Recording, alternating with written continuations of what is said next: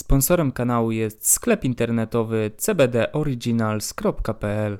Cześć, witam Was bardzo serdecznie w kanale Przygody Sportowców i moim dzisiejszym gościem jest Igor Tracz. Cześć. Siemanko. I Igor jest y, siedmiokrotnym mistrzem świata oraz osiemnastokrotnym mistrzem Europy. Także myślę, że obecnie w Polsce, nie wiem jak na świecie, chyba nie ma drugiej takiej osoby jak Igor. Nie, w moim sporcie znam kilku zawodników z Skandynawii, którzy mają e, chyba więcej tytuł, tytułów niż Naprawdę? ja. Poważnie. Czy mógłbyś opowiedzieć nieco o swojej dyscyplinie sportowej, a właściwie ile miałeś lat, kiedy zacząłeś uprawiać psie zaprzęgi? Sport psich zaprzęgów to złożony sport. Mhm. Pewnie już trochę poczytałeś. Dokładnie, dokładnie. Niewiele jest publikacji wbrew pozorom e, w sieci, e, ale zawsze co jakieś tam informacje złapać można i Mhm. zebrać.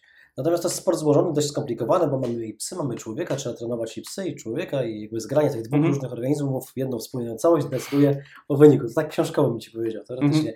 Tak naprawdę e, u mnie sport zaprzęgowy e, rozpoczął się dlatego, e, że zdecydował ten przypadek. To podstawa. Mhm. Ale ja miałem pewne podstawy ku temu, żeby ten sport uprawiać dość dobrze. Także tak po po latach Jasne. jestem w stanie na ten temat, na, na to pytanie się odpowiedzieć. Dlaczego akurat mi to w miarę dobrze wychodzi? A pewnie dlatego, że mm, całe życie byłem gdzieś tam aktywny sportowo. Mhm. Mm, Nawet trafiłem w pewnym momencie do szkoły sportowej i skończyłem liceum ogólnokształcące- sportowe właśnie na AWF-ie tutaj w Gdańsku na Żebiance. Eee, Pływałem w swoim życiu, biegałem. Już w wieku lat 15 miałem pierwszy rower górski, zacząłem e, próbować trenować kolarstwo górskie. I była wspinaczka w moim życiu, było nurkowanie. Aha. I prowadziłem przez, lat, prze- przez 11 lat firmę, która się zajmowała alpinistyką, uczyłem ludzi wspinaczki, prac, pracowałem jako alpinista miejski, woziłem po jaskiniach, nurkowałem nawet, robiłem strasznie dużo różnych e, nietypowych, 20 lat Aha. temu nietypowych rzeczy. Teraz są może bardziej popularne, ale 20 lat temu to była totalna ekstrema, Tak, tak, albo coś, coś nowego, co ludzie robili. E, A z drugiej strony również moi rodzice mnie wychowali, wychowałem się dwie ulice stąd, na, na Pomorskiej. O proszę. E, tutaj chodziłem też do szkoły, e, więc znam te rejony. Dzisiaj, Aha. dzisiaj przyjechałem, no to znam doskonale te, te ulice i te śmietniki tutaj w okolicy. E, natomiast rodzice mieli, mają do dnia dzisiejszego leśniczówkę w Dolinie Słupi koło Bytowa. Mhm. Ja tam spędzałem miesiące, czasami tygodnie. Więc jak byłem wychowany od dziecka na łonie natury, tak? Pierwsze moje jakieś, moje jakieś tam skojarzenia mm, z dzieciństwa to tam jakieś łowienie ryby, rozpalenie ogniska, Mhm. starzanie się w jakichś liściach, jakiejś szabu, tam jakiegoś szałasu. Wiesz, taka totalnie naturalne, na, naturalne wspomnienia związane z przyrodą. I też zawsze w domu, w domu moich rodziców były psy. A że były psy, normalne psy, Tak, tak, tak. nie, domowe, ale miałem kontakt z tymi zwierzętami. I pamiętam rok 2000, z moją obecną dziewczyną, już 20 lat raz jesteśmy razem z Agnieszką. E, W 2000 roku mieszkaliśmy w kawalerce na Żebiance. Mhm. Kupiliśmy z ogłoszenia psa. Nie dlatego, że myślałem o sporcie zaprzęgowym, tylko po prostu. Ja wtedy już prowadziłem firmę, firmę alpinistyczną, dużo jeździliśmy po, w góry, w skały, wjeżdżaliśmy, dużo podróżowaliśmy. Mhm. Ja mówię, chodź sobie kupimy psa, który będzie z nami też podróżował, będzie naszym kompanem do podróży. No bomba, jakiego? No nie wiem, otwieramy anonsę, wtedy taka bardzo popularna... Husky to był może? Tak, to był Husky, popularna gazeta. Otwieramy anonsę, ty patrz, byliśmy akurat w górach wtedy, Husky. 100 zł. Jak wygląda Husky? To nie wiem, ale fajny chyba. No pojechaliśmy, pach, po Huskiego dwie wiochy dalej za 100 zł kupiliśmy. No i że uprawiałem sport zawsze aktywnie, no mówię, to, to ten pies nie może tak siedzieć w bloku, jak ja nigdzie nie wyjeżdżam, tylko musi się ruszyć. Tak. No to na rower go, to do biegania, to na rower. I tak zacząłem aktywnie spędzać dnie z tym Mhm. psem. Natomiast absolutnie dalej nie miałem pojęcia o sporcie zaprzęgowym. E, w pewnym momencie spotkaliśmy ludzi, którzy prowadzili klub Nordkap, taki totalnie amatorski, takie stowarzyszenie Mhm. miłośników psów zaprzęgowych. Myśmy ich poznali. I ci ludzie nam pokazali, słuchajcie, a wiecie, że takie psy biegały zaprzęgowe. Ja faktycznie poczytałem trochę książek, trochę wiedzy więcej zdobyłem ten temat i wyjechali, e, pojechaliśmy na pierwsze treningi gdzieś tam w lasach trójmiejskich tutaj i zobaczyłem, że faktycznie biegają psimi zaprzęgami. To były wszystko takie psy właśnie typu huskie, psy Mhm. północne, te, Tak, te tak. klasyczne, kojarzące się nam e, z wyścigami z daleko północy, z błękitnymi oczami większość. Mi się to strasznie spodobało. Mhm. Ja przyjeżdżałem na początku jako jak taki pomocnik, trochę pomagałem przy tych zaprzęgach, przy tych treningach z moim jednym psem.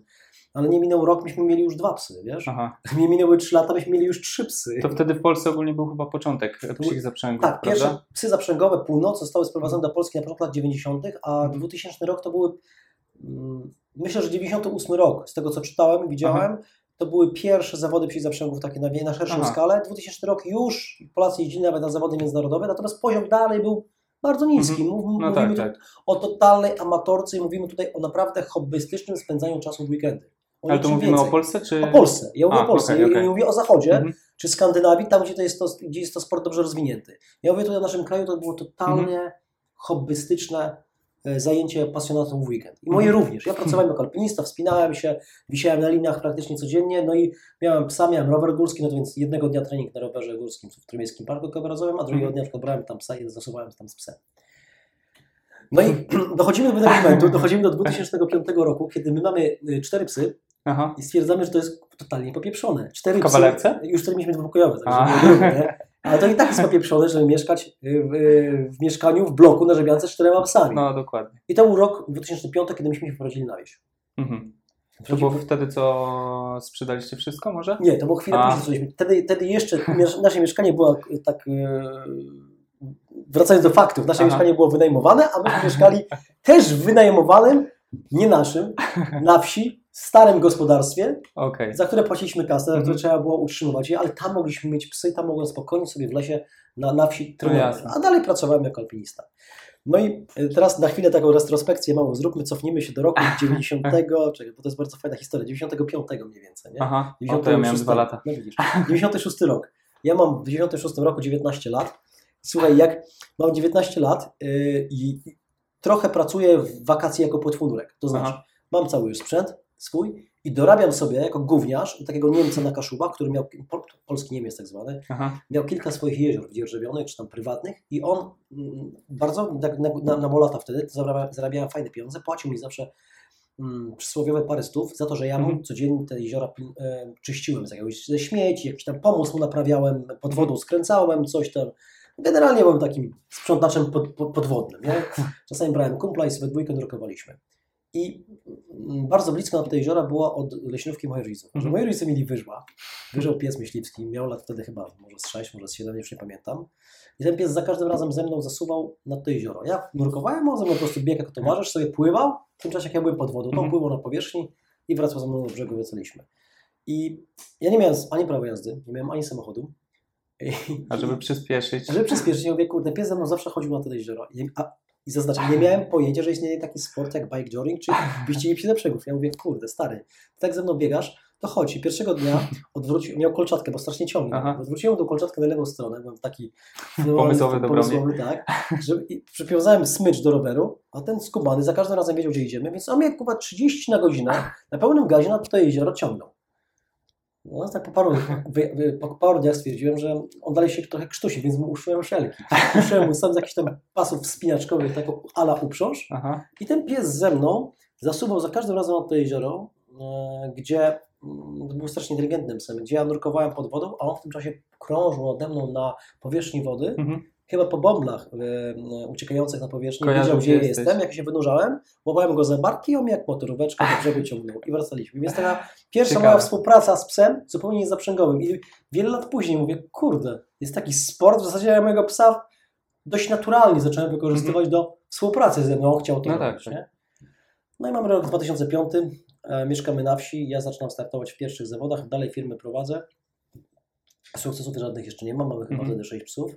Przychodzi rok 2009 e, i 2000, przepraszam, 2007 już u, udaje mi się zdobyć tytuł Mistrza Europy po ciężkiej pracy. Jest Ale to już chyba z pierwszym e, Greysterem? Zgadza się. Już mam wtedy Greystery. Już wtedy w 2005-2006 roku zainwestowałem w pierwsze psy mieszane. Mhm.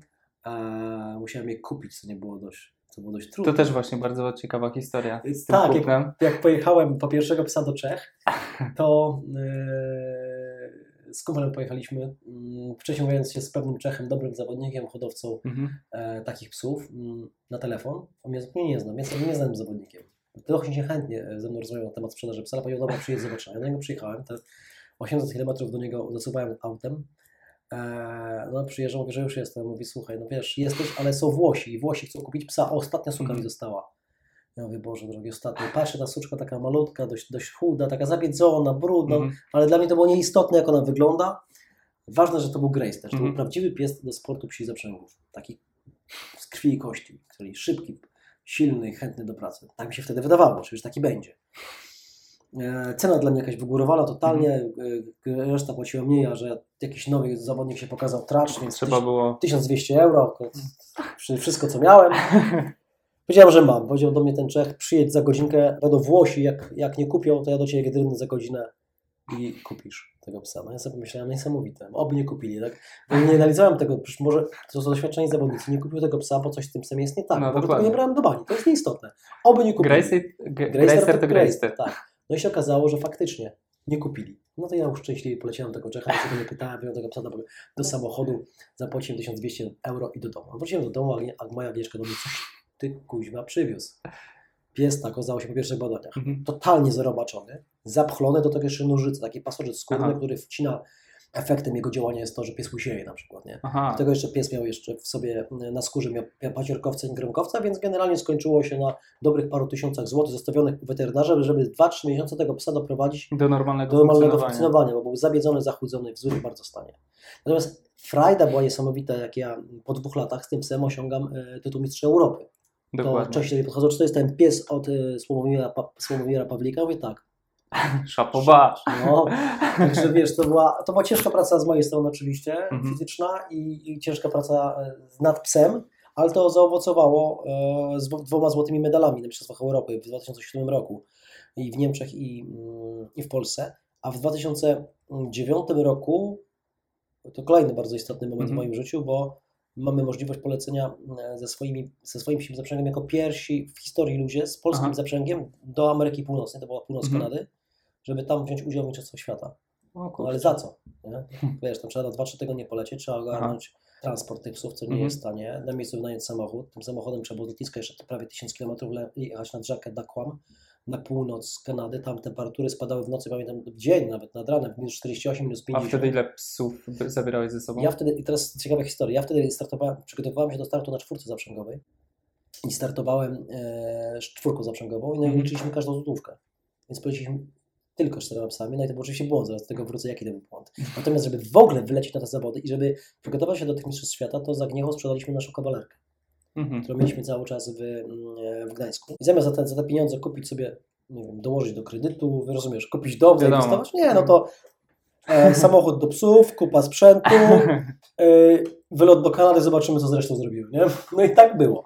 Wylot do Kanady i porażka, słuchaj, pierwszy wyjazd, Aha. porażka. Dostałem po dupie nie- niemiłosiernie i teraz powiem Ci dlaczego. Dlatego, że zaoszczędziliśmy, bo e, Nela, jeden z moich psów, dzień przed wylotem okulał. Rozciął sobie łapę. O, ja mówię, kurczę. kurczę, może to mamy te dwa tygodnie, może się ta łapa zagoi. Mhm. Nie zagoiła się. Musiałem startować jako jedyny e, zawodnik w tej kategorii z trzema psami. Wszyscy mogli jechać czwórką, a jechałem No z to- trzema. To No to 25% słabszy silnik w cudzysłowie masz, tak?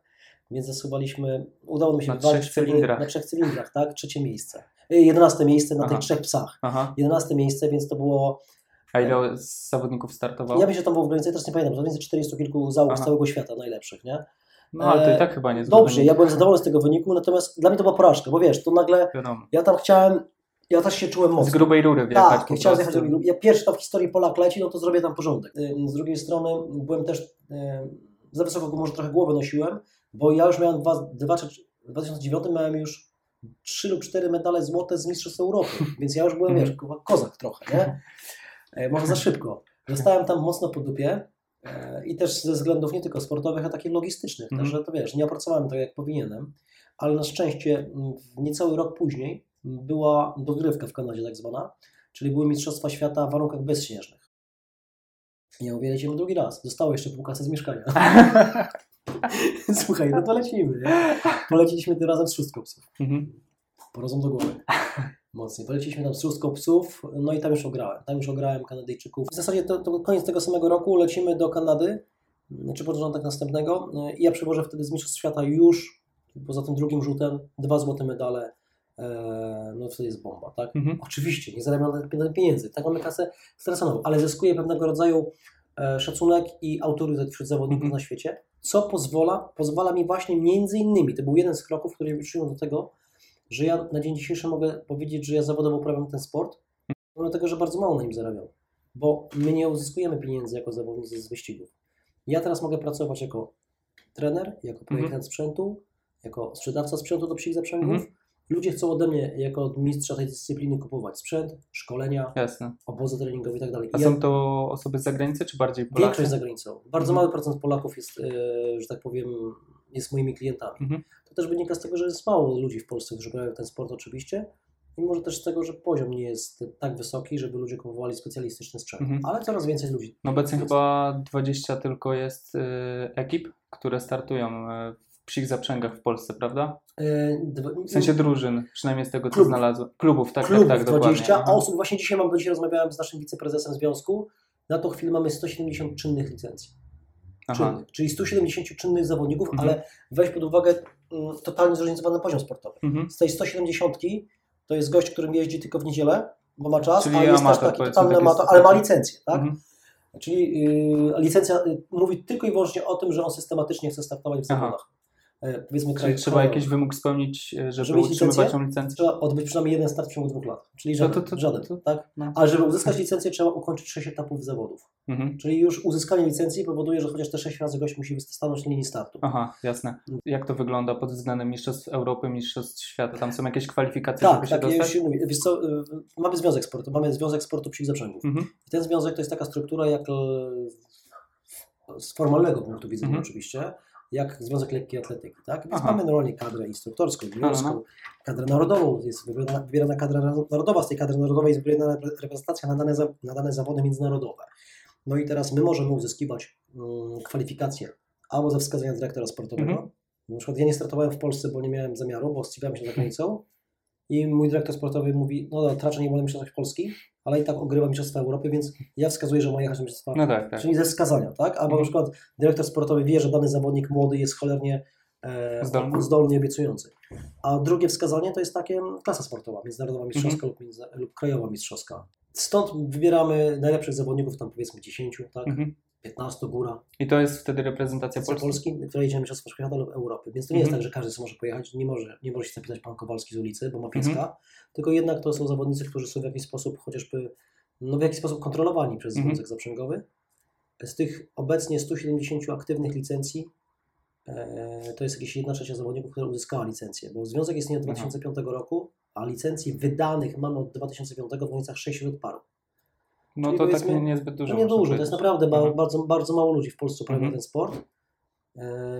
No bo to jest skomplikowany sport z racji na Który- zwierzęta, z którymi się No właśnie, się- to wymaga takiej, e, tak na dobrą sprawę, połączenia człowieka z psem. I w jaki sposób ty to robisz, że tak dobrze się rozumiesz z psem i tworzycie taki, można powiedzieć, dream team.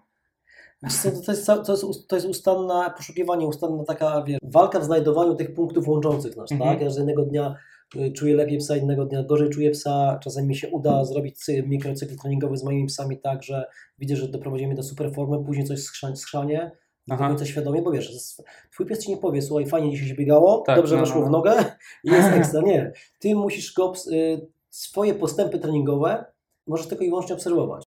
Czyli widzisz na przykład też po jakichś mikroruchach tego psa, że coś mu może dolegać? Tak, mogę, ob- obserwuję, znam, znam te psy na wylot, więc wiem, jak, Mhm. jak powinien chodzić, jak powinien się ruszać, jak, jak powinien mieć kupę, jak powinien chcieć jeść, jak powinien chcieć pić i tak Mhm. dalej. I też oczywiście robię klasyczne kontrole przedstartowe, po prostu stoper i, i, i Mhm. określony odcinek, który mierzy czasy tak, na swoich przejazdach, czy to zaprzęgiem, czy bike na rowerze, czy, czy, czy na saniach. Więc jakby kontroluję wydolność moich psów i osiągane przez nie rezultaty na treningach. Od wielu lat prowadzę takie, takie, takie systematyczne kontrole ich, ich wydolności. Jasne. A właśnie jakbyś mógł powiedzieć, jakie są dyscypliny psich zaprzęgów? Dobra. Sport zaprzęgów to cztery podstawowe dyscypliny. Zaczniemy od najprostszej, a, naj, a najtrudniejszej to a wbrew pozorom bardzo trudnej fizycznie. Mhm. Canicross. Biegacz, przełajowy i jeden pies zaprzęgowy. Mhm. Ja tej dyscypliny nie, nie uprawiam, bo nie lubię aż tak dużego bólu. Nie jestem najlepszym biegaczem. Dobrze biegam, ale bez Mhm. przesady, tak? E, natomiast to jest dyscypli- dyscyplina, w której biegacz przełajowy jest wspomagany przez jednego psa Mhm. zaprzęgowego, który jest podpięty do uprzęży biegacza, którą ma na biodrach, a pies na sobie ma uprząż zaprzęgową. Połączeni Mhm. są liną elastyczną.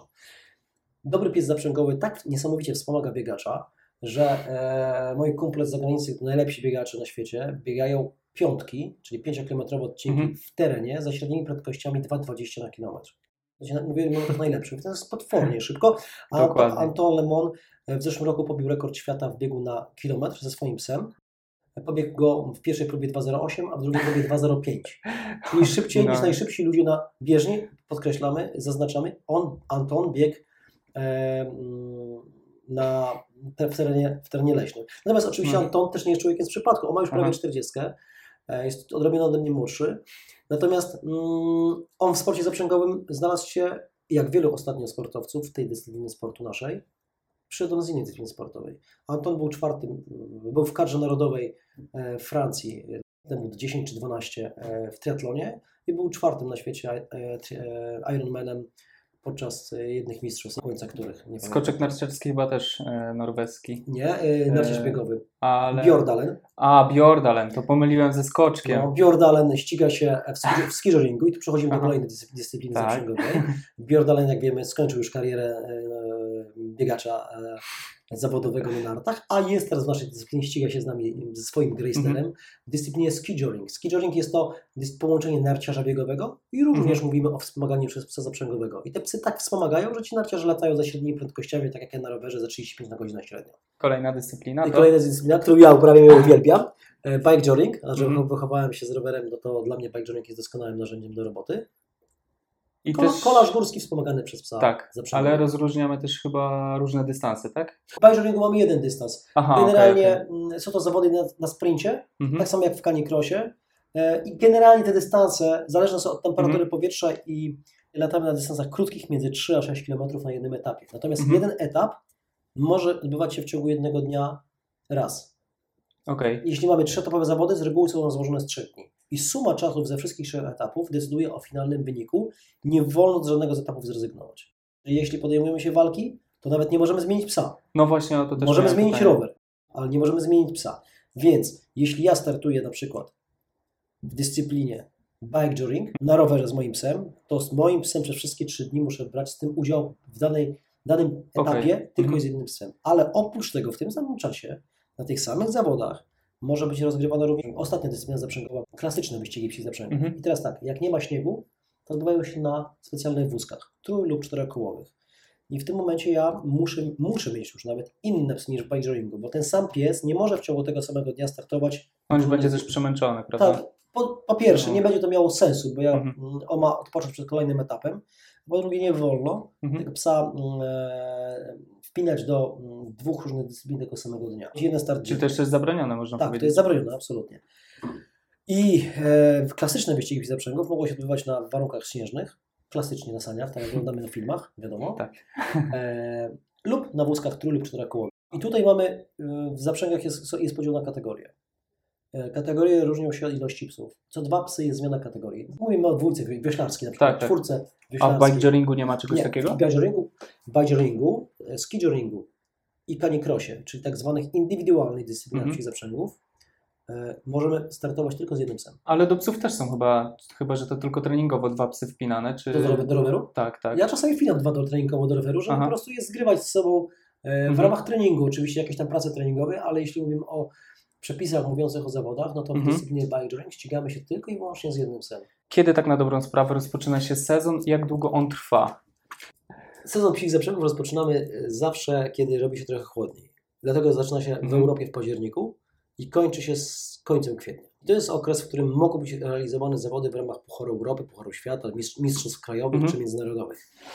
E, Poza tym okresem mogą być realizowane zawody, ale nie będą w randze żadnego, w żadnej tak, tak Aha. wysokiej randze. Zresztą też to jest okres, kiedy psy muszą odpocząć. W październiku rozpoczynamy pierwsze starty. E, Z reguły są to, wiadomo, z racji na brak śniegu w Europie Mhm. generalnie, większość startów w ogóle w sezonie odbyła się na warunkach bezśnieżnych, kołach. Mm, Z reguły do grudnia ścigamy się na kołach. Mhm. Styczeń, luty, czasami początek marca mamy wyścigi na saniach i to też nie wszędzie, dlatego że jeśli y, dla mnie teraz głównym celem na najbliższy sezon są Mistrzostwa Świata 16 marca, które odbędą się w Szwecji Aha. na śniegu. W październiku nie ma żadnych... Nie, miały być Właśnie- Właśnie... Mistrzostwa Europy w Aha. początku listopada, zostały przeniesione na kwiecień z racji na COVID. Nie wiadomo, czy w kwietniu też się będą. Więc e, dla mnie główny cel najbliższego sezonu to 16 marca, Szwecja, Mistrzostwa Świata na śniegu. Ja będę startował tam czwórką zaprzęgową i też ten zaprzęg przygotowuję do tego, do tego, do tego czasu. Prawdopodobnie będę może miał jeden lub dwa starty przed marcem na śniegu, bo No tych zawodów jest bardzo mało. Nie wiem, Aha. czy mi się uda. Chciałbym więcej, nie wiem, czy mi się uda więcej razy wystartować. Zgrać team, spróbować swoich sił w mniej prestiżowych zawodach przed mistrzostwami. A w Polsce w ogóle udaje Ci się e, Na śniegu? na śniegu Nie. startować? Nie udało mi się od wielu lat.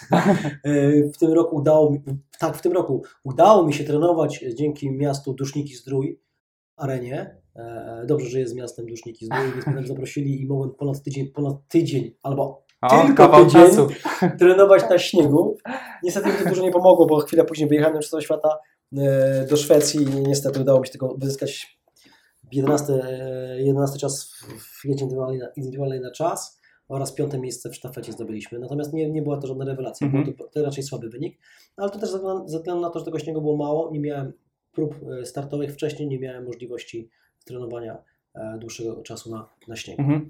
A jak wygląda w ogóle tak na dobrą sprawę logistycznie przetransportowanie tylu psów? I czy ty potrzebujesz jakiegoś sztabu ludzi tak na dobrą sprawę, żeby Bez sobie przesady. poradzić? Nie mówimy o sztabie ludzi, natomiast e, du, dużym problemem logistycznym jest przetransport, przetransportowanie psów do, e, za ocean.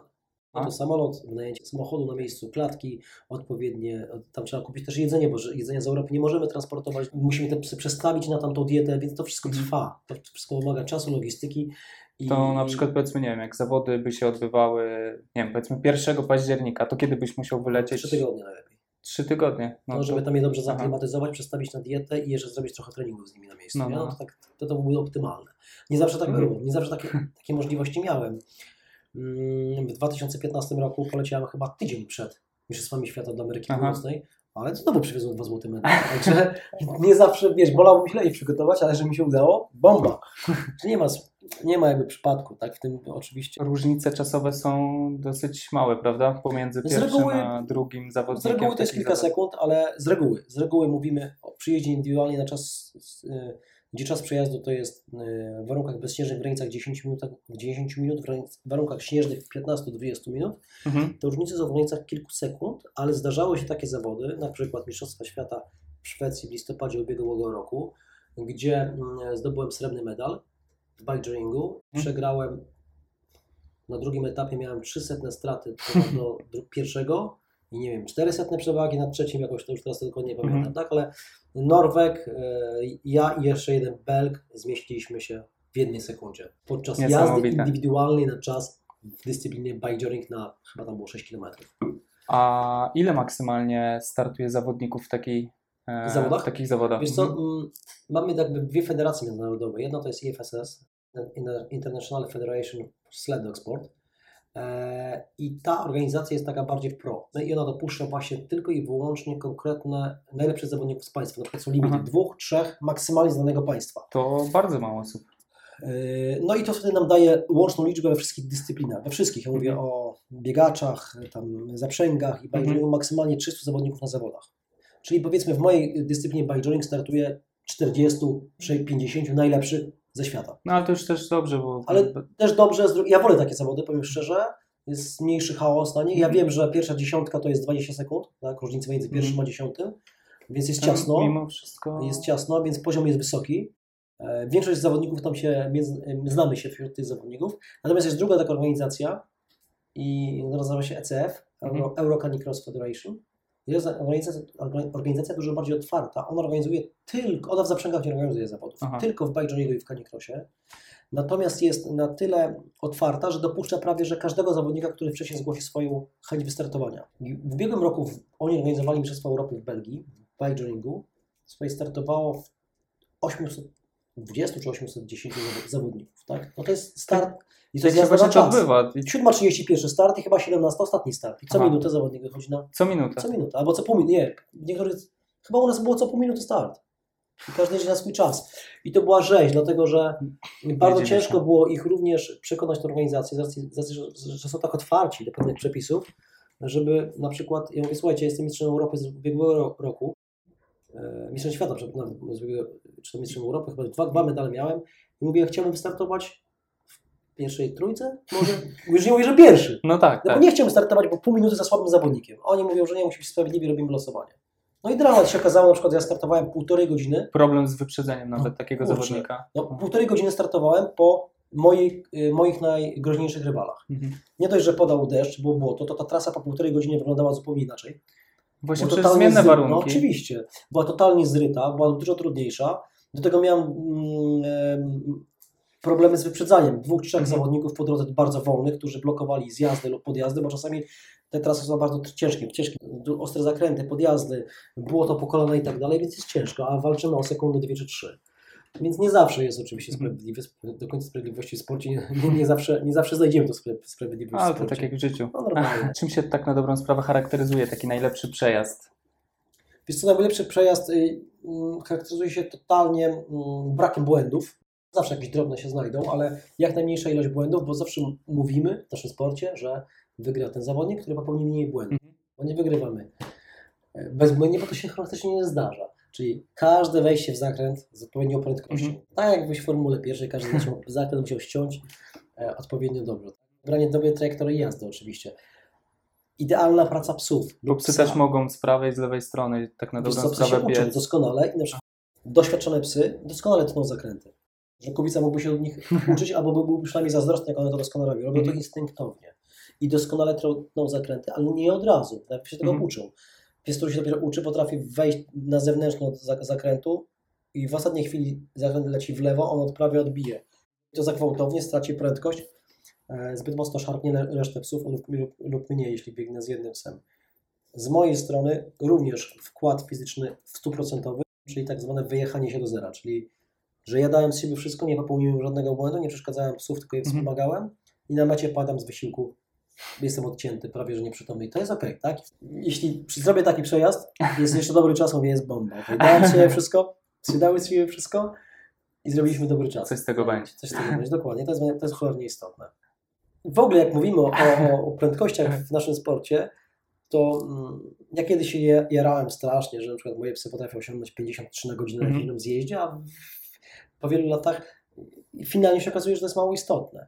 Że bardzo ważna jest średnia prędkość zawodów, a nie maksymalna, jaką osiągamy. Moje najlepsze psy biegają maksymalnie 42, 43, 44 na godzinę, ale potrafią na sprzyjających warunkach na równej, szybkiej trasie utrzymać średnią 40 na godzinę. Więc to jest bardzo istotne, że podczas Mhm. wyścigu potrafią biec z prędkością niemal 40 na godzinę, bardzo wysoką, bardzo równą. A często mi się zdarzały e, w moich początkach mojej kariery sportowej takie mm, treningi czy wyścigi też, że potrafiłem gdzieś tam osiągnąć prędkość ponad 50 na godzinę z moim psem, ale za chwilę później ta średnia spadała, bo to był taki wydatek energetyczny ze strony mojego czwornoga, że później musiał za to zapłacić. Przepalały się tak Przepalały się, sprawę. gdzieś tam można było spalić na pierwszych kilo- kilometrach, na pierwszym zjeździe. To było, to nie jest dobre. A czy są jakieś wymogi weterynaryjne odnośnie czworonogów? Bardzo wysokie. I tych badań mają psy więcej niż my. E, chociażby zaczynając od najbardziej, mm, że tak powiem, takich spektakularnych badań World Anti-Doping Agency, czyli. WADY, e, na zawodach międzynarodowych. Ja mogę mieć badania antydopingowe, może mieć mój pies badanie do- antydopingowe lub ja i moje psy. Okej. Więc to wszystko zależy z klucza, z jakiego dana organizacja, dany, dany wyścig, jakim kluczem będzie się rządził, co będą mieli w zapisach. Mm, e, Bo może to być ze wskazania, może to być po prostu z, z klucza z koperty, tak, losowo Mhm. wybrany. Wybrany na przykład, e, wjechałem za przęgiem sześciu psów, e, pierwszy pies po lewej stronie. Nie wiedzą, kto będzie biegał. Na przykład Aha. trzeci zawodnik na mecie, pierwszy pies po lewej stronie, więc to jest totalnie Aha. z klucza. Czasami mają wskazania, że danych zawodników trzeba sprawdzić. O, ciekawe. E, My nie jesteśmy na tak zwanych listach Williamsa, my nie mamy kontroli w domu dopingowych czy nasze psy. My mamy kontrole bardzo często dopingowe na większości zawodów międzynarodowych. Bardzo dobrze, ja się z tego bardzo cieszę, że nasze psy są w ten sposób e, i zawodnicy badani, bo to świadczy tylko o poziomie sportowym No tak, tak. wysokim, a z ręką na sercu mogę powiedzieć, że jeśli w naszym sporcie jest doping, to jest może w jakimś ułamku procentowym, Właśnie chciałem ale nie ma kasy, wiesz? A tam, gdzie są pieniądze, No to wiadomo, się Wiadomo, że ładuje. lu, lu, Aha. ludzie, się ładują, więc ja słyszę wielu moich e, e, znajomych, e, kolarzach, amatorach mm, z, z trójmiejskiego podwórka, którzy się, ładują, którzy się ładują, żeby ogórka lokalnego wygrać. No to jest chyba śmieszne dla mnie. Nie? W sporcie zaprzęgowym, wiesz, nawet mm, jak zawodnicy wpadają, bo są wpadki zawodników, wpadają, to raczej nie zawodnicy, tylko psy. I bardzo często nie dlatego, że mieli daną substancję e, anaboliczną psa, tylko na przykład antybiotyk za późno odstawiony po jakimś zabiegu, a jest, nie wolno psu na antybiotyka startować, tak? Mhm. Albo jakieś leki przeciwzapalne, bo pies miał jakąś kontuzję jeszcze tydzień wcześniej, dostał jakieś leki, te leki się już utrzymały, albo za późno zostały odstawione, więc tu nie ma, mm, doping jest drogi, tak? Z drugiej strony, w naszym sporcie nie ma pieniędzy, my walczymy o tytuły, o prestiż, jedyne pieniądze, jakie wygrywałem na zawodach, to były, to były w Rosji. To były historie z Rosji, bo to są bardzo Aha. ciekawe. E, to były to jedyne zawody, gdzie dostawałem koperty z kasą za, za wygrane, tak? No, Rosja ma swoje prawa, a wszędzie indziej tylko. Czyli co, tak na dobrą sprawę obecnie puchar i to tyle? I No, chwała wo- wieczna? Worek karmy. Aha. Worek karmy, jaka tam wieczna chwała, chwilę, chwila sławy, bo przez nie jesteś chwilę. E, zdobywasz jakiś tam prestiż w swoim środowisku, E, Ale wiesz, to nie jest do końca istotne. Ważne jest to, że osiągasz, pracujesz nad jakimś tam celem konkretnym, tak, Mhm. do którego dążysz. Tak? No te, ten wynik z złotego medalu Mistrzostw Świata czy Europy no jest czymś niesamowitym, bo zdobywasz cel, do którego się lata przygotowywałeś. Jesteś najlepszy na świecie w pewnym momencie, Tak, można powiedzieć. zgadza się. E, I później w zasadzie, tak jak ja do tego doszedłem, okej, mogę spróbować na tym zarobić. Ale to, żeby się poświęcić. Słuchaj, nie jestem, tak, nie jestem tak bogaty, że, mogę sobie, że moja firma może sobie pracować, a ja sobie będę e, uprawiał sport zaprzęgów, a pieniądze będą leciały same z jakiejś tam Mhm. firmy. Nie.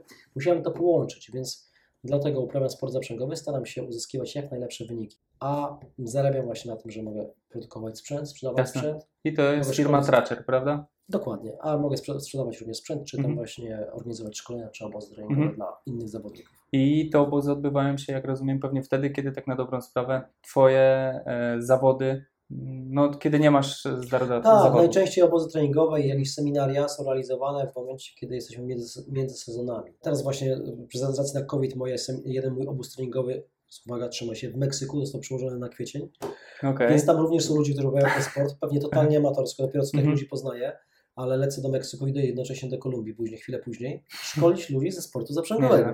To jest niesamowite. Wiesz, że ja e, w momencie, kiedy zszedłem na psy, to jest świat. Nie? Ja dzięki temu byłem w wielu miejscach na świecie właśnie przez moje psy.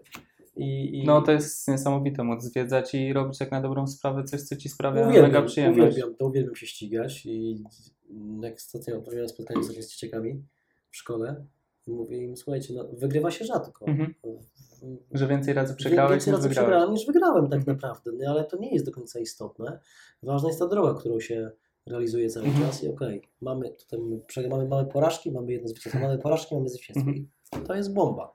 Także trzeba się przyzwyczaić również. Ale mimo wszystko właśnie, kiedy tak stwierdziłeś, że jednak chciałbyś wygrać te zawody, bo no, na samym początku pewnie to było tylko, żeby wystartować i tak rekreacyjnie, prawda? Tak, na początku to, to był fan totalny. Wiesz co, to właśnie gdzieś tak 2009 rok, to był mniej więcej wtedy, jak sprzedawaliśmy kawalerkę z moją dziewczyną, Mhm. jak Niecha mi powiedziała wtedy tak, ty albo robisz porządnie jedno, Mhm.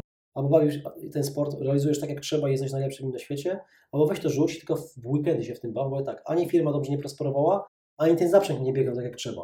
Rozumiesz? Ani, Coś trzeba wybrać w pewnym Ja mówię, momencie. dobra, okej, to spróbuję to robić najlepiej jak potrafię. Aha. No i zostałem mistrzem świata. jak to brzmiało. E, Udało się. Parę razy zdobyć ten mistrza No właśnie, to brzmi jakby raz ci się udało zdobyć mistrza No, Parę świata. razy udało mi się zdobyć ten mistrza świata i parę razy tytuł mistrza Europy.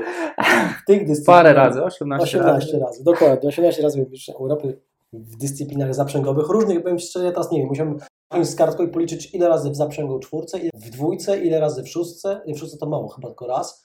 E, A takie razy... mistrzostwa Europy się odbywają co ile, co roku? E, E, tylko z w różnych tak. konkurencjach? Z, e, tak, e, dlatego że ja mogę startować podczas innych mistrzostw w konkurencjach. Aha. Nawet w trzech gdybym chciał, ale ja, ja nie, nie dam rady, w trzech fizycznie. Dwie Mhm. konkurencje to jest maks, co mogę zrobić. To jest i tak cholernie trudno. No dokładnie. Bo czasami jest tak, że czwartek, piątek mam starty w bikejoingu, sobota, Aha. niedziela w czwórce zaprzęgowej. I to jest git. A gorzej jest, jak jest tak, w sobotę mam start i w bikejoingu i w czwórce, i w niedzielę mam start i w bikejoingu i w czwórce zaprzęgowej. No to to zam- poskładane totalnie. To jest najtrudniejsze fizycznie dla mnie. I Mhm. psychicznie, bo masz sta- stały, wiesz, jednak e, duża presja w dwa dni. E, Mistrzostwa świata odbywają się raz na dwa lata, a Mistrzostwa Europy praktycznie co roku. A jak mniej więcej wygląda twój cykl taki przygotowawczy do takich zawodów? E, Generalnie tak. E, oczywiście nie będę, go, nie będę teraz dzielił, w jakim okresie tam Jasne. pracuję mniej, ale więcej, ale generalnie 90% roku spędzam w treningach na Mhm. rowerze, bo to jest jakby moja podstawa przygotowania kondycyjnego do startu w bikejoingu. Mhm. Ten okres jesienno-zimowy dokładam dość dużo biegania, żeby przygotować się do startów biegowych na saniach, bo jak startuję z psami na saniach, Mhm. to jest tam strasznie dużo pomocy biegowej z mojej strony, na podbiegach, na odcinkach z miękkim śniegiem i tak dalej. Do tego do wspomagająco dochodzi siłowy, dochodzi basen, trochę fizjoterapii ostatnio, coraz więcej, Mhm. chyba coraz starszy jestem, dlatego to boli, tam boli, więc coraz Jasne. częściej pojawiam się moich e, masażystów czy fizjoterapeutów. Ile razy tak na dobrą sprawę trenują twoje psy? Wiesz co, to zależy od okresu przygotowań. Mm, Psy trenują trochę mniej niż ja e, w takim rozumieniu u treningu zaprzęgowego w uprzęży. Czyli tak, ja powiedzmy mam średnio 6 dni treningowych, bo jeden dzień w Dosyć tygodniu sporo. odpuszczam, no, ale patrząc na ilość godzin przepracowanych, wcale nie jest dużo. Ja mam Mhm. dużo jednostek treningowych, a czasu pracy treningowej wcale tak dużo nie jest. Ja mam praktycznie codziennie trening, ale to są krótkie, dość intensywne treningi. I one dlatego są krótkie, intensywne, ponieważ moja dyscyplina wymaga raczej pracy takiej dynamicznej, więc są krótkie 15-minutowe wyścigi na pełnych Mhm. obrotach. Po drugie też z racji na wiek ja tych treningów potrzebuję mniej, długotrwałych, a bardziej intensywne, czyli krótsze, O, ciekawe. intensywne. To już zauważyłem u wielu zawodników i jakby to nie jest też moje odkrycie żadne, że jednak po 40 lepiej przyładować raz na dwa dni niż mocno, a, a krótko, niż codziennie długo. Ale to w swojej dyscyplinie też tak szczerze mówiąc zauważyłem, że im Mhm. jestem no, niestety starszy, tym, tym właśnie więcej regeneracji potrzeba, tak No na dobrą oczywiście, tak sprawę. samo. Ja tak samo potrzebuję więcej regeneracji niż 20 lat temu.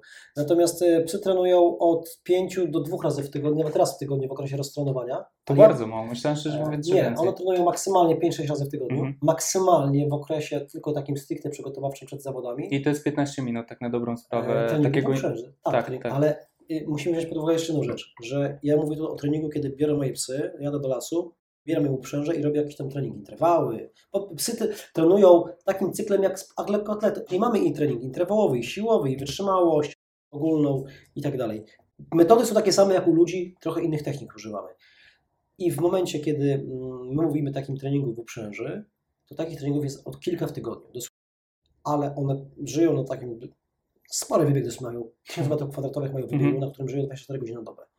I powiem Ci, że to jest właśnie dla nich ten plac zabaw, na którym budują swoją objętość tlenową tak zwaną. Czyli tak na dobrą sprawę one poprzez zabawę ze sobą Tak, one tam latają, ganiają się, jak chcą to śpią, jak nie chcą to, to się ganiają znowu, za ptakami, za motylami, za swoimi ogonami, za sobą. Generalnie tam głupawkę totalną ćwiczą. I to jest dla nich takie przygotowanie ogólne, kondycyjne, to również jest trening. Również treningiem jest to, że zabieram je na przykład do lasu na spacer i pobiegają sobie za piłką, albo nad jezioro i polatają do wody za piłką i poaportują mi piłkę przez godzinę pływając w jeziorze. Tak? To również są treningi wspomagające. A czy one wymagają jakiegoś specjalnego traktowania? W sensie, no nie wiem, tak jak ja mam powiedzmy tutaj pieska takiego małego, to czy jest jakaś duża różnica między psem, który jest Żadnej. sportowcem? Żadnej. Tak samo traktujesz tego psa. Tulasz się do niego, głaszczesz go, Aha. bierzesz go na kolana, chociaż są trochę większe. No, są E, większe ale potrzebują kontaktu z człowiekiem, potrzebują. One oczywiście mają z siebie jako stado na co dzień, natomiast Mhm. potrzebują kontaktu między sobą cały czas. Mhm. Potrzebują kontaktu również z tobą jako człowiekiem, bo one tego chcą. To ja z nimi pracuję, doskonale znam te moje psy na wylot. Codziennie, obecnie e, mam 15 psów. 11 mieszka na co dzień na dworzu. Obecnie w domu mieszkają dwa najstarsze i dwa najmłodsze.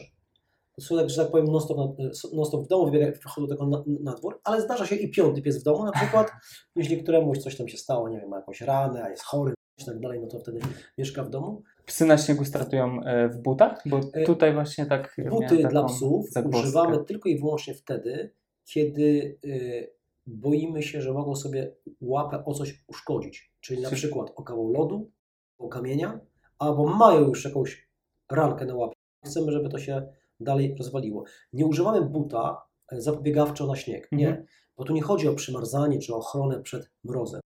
Tu chodzi tylko i wyłącznie, żeby pomiędzy paznokcie i palce psa nie wchodziły drobinki ostrego lodu lub jakichś kamyczków, Mhm. bo w, w trakcie ruchu to będzie tarło. I wiadomo, w końcu pokrwawić. Może doprowadzi- krwawić, następnego etapu mogę pies nie pobiec, będzie go łapa bolała, a poza tym w bucie na śniegu pies traci przyczepność.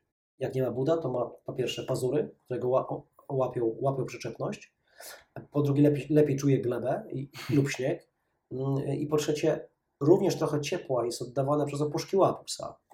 Poduje, prze, e, tylko psy północne nie oddają ciepła praktycznie przez opuszki łap, a nasze greystery, mieszanki wyżu, wyżu hartów, oddają trochę ciepła przez opuszki łap, więc byłoby to narażenie je na przegrzanie. Walczymy czasami setne sekundy, więc ważne jest to, żeby ten pies był w jak najlepszej formie. Dokładnie. A czy te psy czasami wymagają wizyty u jakiegoś fizjoterapeuty? Tak, na przykład teraz z Jamalem, który ma 9,5 roku, e, przez ostatnie kilka miesięcy jeździłem do Trójmiejskiej Kliniki Weterynaryjnej na fizjoterapię, Mhm. ponieważ chłopak przytył trochę, a dalej chciał trenować, bo przywalił mocno, ja mówię przyświnił. E, No i sobie ponadrywał podczas treningów, e, ponadwyrężał i ponadrywał sobie dwugłowę parków. No i po prostu mu się krok skrócił. Aha. Czyli pies nie wyciągał podczas galopu łap daleko przed głowę, Mhm. tylko ten krok był krótki, co spowodowało spadkiem prędkości. Ja to widziałem, jak ten pies biega tak, czasami potrafił lekko kuleć po treningu, jego łapy bolały i skrócił krok, przez to prędkości były dużo mniejsze. No i co się Mhm. okazało? Ponaciągane, ponadwyrężone mięśnie dwugłowy. Więc ostatnie dwa miesiące miał dosłownie jeden trening w tygodniu, Mhm. żeby go podtrzymać też, żeby głowa pracowała jak trzeba, jak ona chce biegać, to już jest Mhm. pozamiatane. Te łapy się zregenerowały. To miał systematycznie w ciągu e, tygodnia masaż powięziowy, laser i falę uderzeniową. Czyli tak na dobrą sprawę jak, Jak człowiek. człowiek. Tak samo. E, a w psich zaprzęgach właśnie do prędkości dochodzą do 50 km na godzinę. No. I czy zdarzają się jakieś wypadki Mhm. i na przykład wypadki śmiertelne na zawodach? czy coś takiego się zdarzyło? Nie zdarzyło się, jeszcze nie słyszałem nic o wypadku śmiertelnym, natomiast ja sam raz w roku średnio mam jakiś rentgen. Nie? W tym roku chyba tylko robiłem rentgen dłoni w marcu, także w zeszłym roku obojczyk mi wyskoczył, wyrwałem sobie obojczyk z e, wiązadła. E, Ręce miałem połamane, palce miałem połamane przez zaprzęgi, żebro miałem złamane, e, parę kasków połamanych, miednica mi pękła kiedyś po glebie. No to jest ekstremalny sport, jeśli biegasz go, jeśli biegasz takim psem jak ja mam. To dla mnie to jest zastanawiające, jak w ogóle można powiedzieć, tyle miałeś tutaj poważnych urazów i można powiedzieć, że na dobrą sprawę cały czas coś zdobywasz. Jednak co No, roku słuchaj, no bo to tak sukces.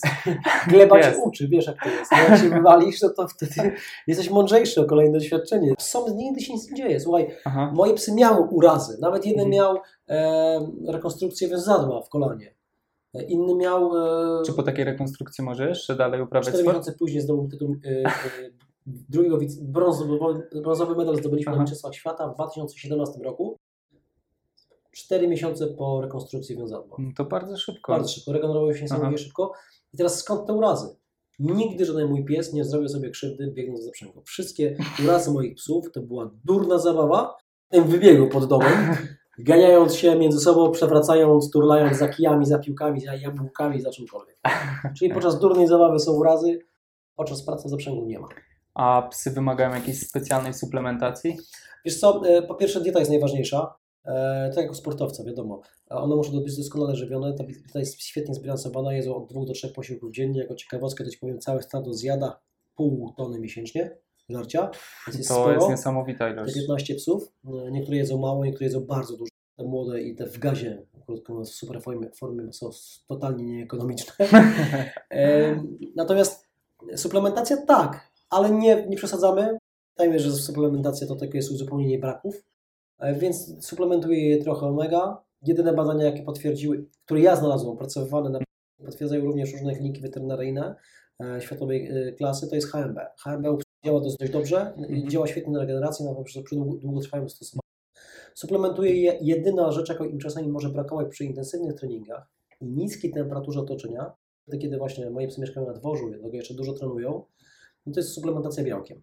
Czyli jest specjalne białko, tak jak dla, jako odżywki dla ludzi. Mhm. A dla ty nas. sam coś suplementujesz? Czy ja coś suplementuję? Tak, suplementuję również e, przede wszystkim aminokwasy. Czyli Aminokwasy plus oczywiście trochę witamin, witamin i minerałów, jak właśnie omega-3, czy tam tam powiedzmy magnez. E, ale mm, były okresy, kiedy robiłem też takie przed, przed, przed sezoną ładowanie kreatyną, żeby trochę siły Mhm. z, zro, zrobić więcej, ale mi to nie służyło, za dużo jednak e, masy szło do góry. Nie? Te 2-3 kg dla mnie to Mhm. jest już, to już bardzo często jest to różnica wydolności dość spora. Jasne. E, Zdobywasz sukcesy Mistrzostwa Europy, Świata i powiedz, e, jak wygląda w ogóle sytuacja finansowa tych zawodów? Czy jesteś w jakimkolwiek stopniu utrzymać się z tytułów? No, to co Ci powiedziałem wcześniej. Ja Jestem w stanie się utrzymać sam pracując na e, swoją markę. Mhm. Tak? Sukces w zawodach stanowi tylko jakość mojej marki. Powiedzmy, nazwij, nazwijmy to Igora Tracza.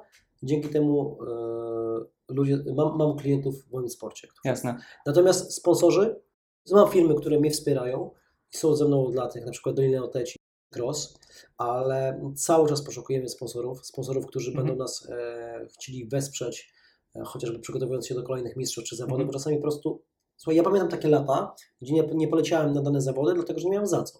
No wiesz, wybiera cię, e, jesteś wybrany do- z kadry narodowej do, do reprezentacji kraju i No, twój, twój związek sportowy jest w stanie ci opłacić wpi- wpisowe albo ubezpieczenie tylko, tak? No, a ty musisz jechać do, do, na Alaskę na przykład. No, No. no, mówię, nie, nie mam już drugiego mieszkania, nie sprzedamy, nie damy. Także brakuje czasami kasy. E, mamy trochę fajnych, zaprzyjaźnionych firm, które nas wspierają swoimi Mhm. drobnymi rzeczami, czyli na przykład teraz ostatnio się odezwała firma e, Hukałowicz e, z Podpruszcza Gdańskiego, która zreparowała nam samochody przed sezonem. No bo No, no no, super. samochody, przyczepy, to wszystko jest, to wymaga, wymaga inwestycji. E, Mhm. Czy teraz pojawiła się firma komputerowa Invoy, która chce nas trochę Mhm. też ze swojej strony e, e, wesprzeć. Więc mamy takie drobne, e, drobną, pomoc, no ale nie oszukujmy się, no nie mamy takiego e, strate- strategicznego sponsora, Mhm. który e, wziąłby nas pod swoje skrzydła. Jasne. Czy ewentualnie Nie, nie. potencjalni sponsorzy, gdzie mogą Ciebie znaleźć, żeby się odezwać? No myślę, że spokojnie. E, Jest to e, dość proste do, do, do, do wyszukania gdzieś tam na YouTubie czy na Facebooku. Mhm. Wystarczy pis- wpisać hasło moje imię, nazwisko Igor Tracz i można się z nami kontaktować. Prowadzisz obozy? Czy to mogą, te osoby mogą być po prostu amatorami i zgłosić się do Ciebie, czy wymagasz jakichś specjalnych Wiesz kwalifikacji co, od tych nie, dlatego że robię, e, robię różne obozy. Robię takie szkolenia i obozy, takie no, Mhm. powiedzmy szkolenie weekendowe, no, skierowane do totalnych amatorów. Mo, no, nawet nie muszą mieć swojego psa, a mogą do mnie przyjechać i mogą spróbować pierwszych kroków w tym sporcie stawiać Mhm. z moimi psami. Tak jak Abelard trzeba mieć-. Trzeba mieć sprzęt? Mogę robić treningu. tak, że możemy zrobić tak, że udostępnię cały sprzęt do treningu łącznie Mhm. z psami, z którymi będą ludzie stawiali pierwsze kroki, a również przyjmuję na obozy, wtedy są to zupełnie inne obozy, zawodników już ze swoimi psami, którzy mają jakiś tam powiedzmy średni poziom sportowy. I chcą go podnieść dla siebie i dla swojego psa. Staram się być elastyczny w tym, nie mam zbyt dużego wyboru. No jasne. Tacy Tak. klienci co są, takich obsłu- obsługuję. Ile trwa taki obóz? Od tak naprawdę najkrótsze szkolenia to są weekendówki, piątku do, do poniedziałku, robimy również takie 10 10-dniowe na przykład w górach lub za granicą również dwutygodniowe. A jeszcze tak wracając do Twoich treningów, Ty masz stałe trasy treningowe, czy zmieniasz je w jakiś sposób, co, mam, żeby mam dwie, trzy trasy stałe treningowe od 8-10 lat te same, specjalnie, żeby móc prowadzić porównania pomiędzy psami, zawodnikami, Żeby mierzyć czasy? żeby mierzyć czasy, żeby móc y, prowadzić jakiekolwiek y, statystyki, prawda? Ale dokładam co jakiś czas jakąś świeżą trasę w zasadzie czegoś nowego również dla moich psów i dla mnie. Masz już ponad 40 lat, prawda? 43. To jak Masakra. widzisz e, swoją karierę dalszą? Wiesz co, ten sport zaprzęgowy jest na tyle fajny, że po pierwsze jeszcze w tej dyscyplinie sprinterskiej, w której obecnie startuję na krótkich dystansach, jeszcze czuję się na siłach, jeszcze kilka lat powalczę, jeszcze mnie... z- No, w swojej kategorii teraz drugie miejsce zdobyłeś, e, chyba w MTB. Tak, ale ja MTB traktuję jako fajną zabawę, fajny Aha. trening, tak? No tak, tam tak. się ujechać, dla mnie, ja się śmieję, że dla mnie MTB to w ogóle jest jak ultramaraton, godzina czy półtorej wyścigu, mówię, Boże, tak długo jest ściga 15 minut. I, I moi kumple, kolarze, którzy ze mną się ścigają, gdzieś tutaj zawsze wiedzą, że, jak, że tracz wyrywa na początku, a później gdzieś zdycha. Nie? Ja często tak robię, że dobra, to ja jadę.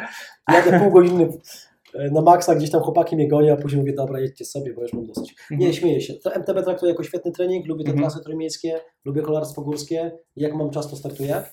E, przez najbliższe kilka lat na pewno będzie moja konkurencja w sporcie zaprzęgowym jeszcze miała ze mną problem e, w dyscyplinach sprinterskich. Sport zaprzęgowy jest na tyle mm, szeroką, e, ma tak szerokie spektrum działania, że są również długie dystanse i średnie dystanse. Na przykład średni dystans dla psów to są wyścigi nie 5-kilometrowe, a 50-kilometrowe. W tym momencie oczywiście od szczeniaka układamy psy na inne prędkości, na inne dystanse i wkład fizyczny zawodnika nie jest już tak istotny. Ważniejsza Mhm. jest logistyka, taktyka i przygotowanie treningowe, logistyczne przed danymi zawodami, bo to są zawody już wieloetapowe na dłuższych dystansach. I ja mam kumpli po 70, którzy tam cisną, bo ich wkład fizyczny już wtedy nie jest tak ważny. W sprincie, gdzie walczymy o sekundy, bo Mhm. siła zawodnika również jest tak ważna jak psa. Ten długi dystans to chyba około 1000 km nawet? Tak, no ale żeby się przygotować na 1000-1600 km na dłuższe wyścigi, to musiałbym chyba zmienić miejsce zamieszkania. No I bo mieć większą ilość psów. większą, nie, nie cieszy mnie to do końca. No, dokładnie. Mam obecnie 15, jest kupa roboty. E, ale przede mną jeszcze wszystko, może kiedyś się wyprowadzę z tego kraju i będę mieszkał w Skandynawii, dlatego że móc przygotować się do Edita Road na las. Aha. Nie wiem, nie wykluczam tego. Planujesz startować do któregoś tytułu? Czy Nie, kiedy stwierdzisz, że w swojej przynajmniej kategorii obecnej, kiedy stwierdzisz, co, ja że startuję w jesteś usatysfakcjonowany? Ja cały czas startuję pomimo wieku w Elicie. Staram się startować w Elicie, jeśli czasami są w organizacji, które nie chcą mnie dopuszczać, bo wiedzą, że teraz gdzieś tam y, dalej może pozamiatać. Ale staram się startować w Elicie, z reguły jestem najstarszym zawodnikiem, a pomimo tego udaje mi się wygrywać. Natomiast e, nie planuję zakończenia kariery. Mhm. Rozumiesz? Nie no, jasne, To jest, jasne. to jest mój sposób na życie, Okej. jest to moja droga. Póki mam y, zdrowie i póki mam dobre psy, y, dobrą linię psów sportowych, próbuję walczyć. Nie wiem, czy mnie zniechęci na przykład, jak zacznę zajmować systematycznie nie pierwsze, trzecie, a piąte, dziesiąte miejsce. Nie wiem, czy to mnie zniechęci. Nie odpowiem Ci na to dzisiaj Mhm. na pytanie. Jak zacznę systematycznie być y, y, pod koniec pierwszej dziesiątki, może Mhm. wtedy zacznę się zastanawiać, czy dalej chcę to robić. Czy mam zmieniać dystans na dłuższy i lub kategorię. Dobra. Nie zważając na rasę psa, każdy może startować z takimi psami, jakie mają, nie wiem, powiedzmy w domu, czy co, jest to dosyć Teoretycznie istotne? tak, ale Mhm. oczywiście rasa psa pomaga, czyli to jak, trochę jak z, z krwią u koni sportowych. Greystery to są takie Bestie. bestie szlachetne, które po prostu są najlepsze w tym sporcie, ale z każdym psem, który chce, który jest zdrowy jest predysponowany do tego sportu, można stawiać pierwsze kroki na lokalnych zawodach krajowych bez problemu. Jasne. Dlatego, że e, przeciętny pies, ale że będzie szczupły, wysoki, będzie miał długie łapy, nie będzie otłuszczony i będzie chętny do pracy z tobą, będzie chętny do aktywności, może spróbować sił w tym sporcie bez żadnego problemu. Ja z takich ciekawostek właśnie śledząc y, Twoje poczynania na Instagramie i Facebooku, to właśnie z tym naszym małym pindlakiem, No. e, to jak chodzimy właśnie sobie mm, na drążki na, do Jelitkowa, to właśnie takie w formie rozgrzewki, to tak startuje swojego psa, 3, 2, 1 start i do morza. I powiem Ci, że biega. Tak? Skubany. Fajny w ogóle. Myślę, że cóż, nie pozostaje mi nic więcej, tylko zakończyć tą rozmowę, chyba że masz coś do powiedzenia naszym tutaj widzom, słuchaczom. E, Coś od siebie, nie wiem, jakąś taką motyw przewodni twój, który ci towarzyszy. Mój motyw przewodni to ostatnio był taki, że e, ludzie, czasami, to jest bardzo rzadko, tak, ale czasami Mhm. ludzie się pytają, słuchaj, a te psy się nie męczą? Ja mówię, a ty jak biegasz, to się męczysz? No męczę się. Mówię, to ten pies tak samo, albo jeszcze bardziej. Ojej, biedny. To nie jest na tej zasadzie, że Krzysiu nie biegaj, bo się spocisz. Mhm. Właśnie ten pies się uwielbia męczyć, tak samo jak ja lubię się męczyć. Tak, tak te psy się męczą podczas biegania niesamowicie i kochają się męczyć. No to tak samo jak ja, powiedzmy tutaj. Treningu. Dokładnie, Normalne. jasne. I tutaj jeszcze taki mały prezent Wow. od, e, powiedzmy, sponsora Tak? sklepu internetowego e, cbdoriginals.pl. Herbatka z witalnością e, dla Ciebie. Dziękuję bardzo. Dzięki wielkie. Sponsorem kanału jest sklep internetowy cbdoriginals.pl.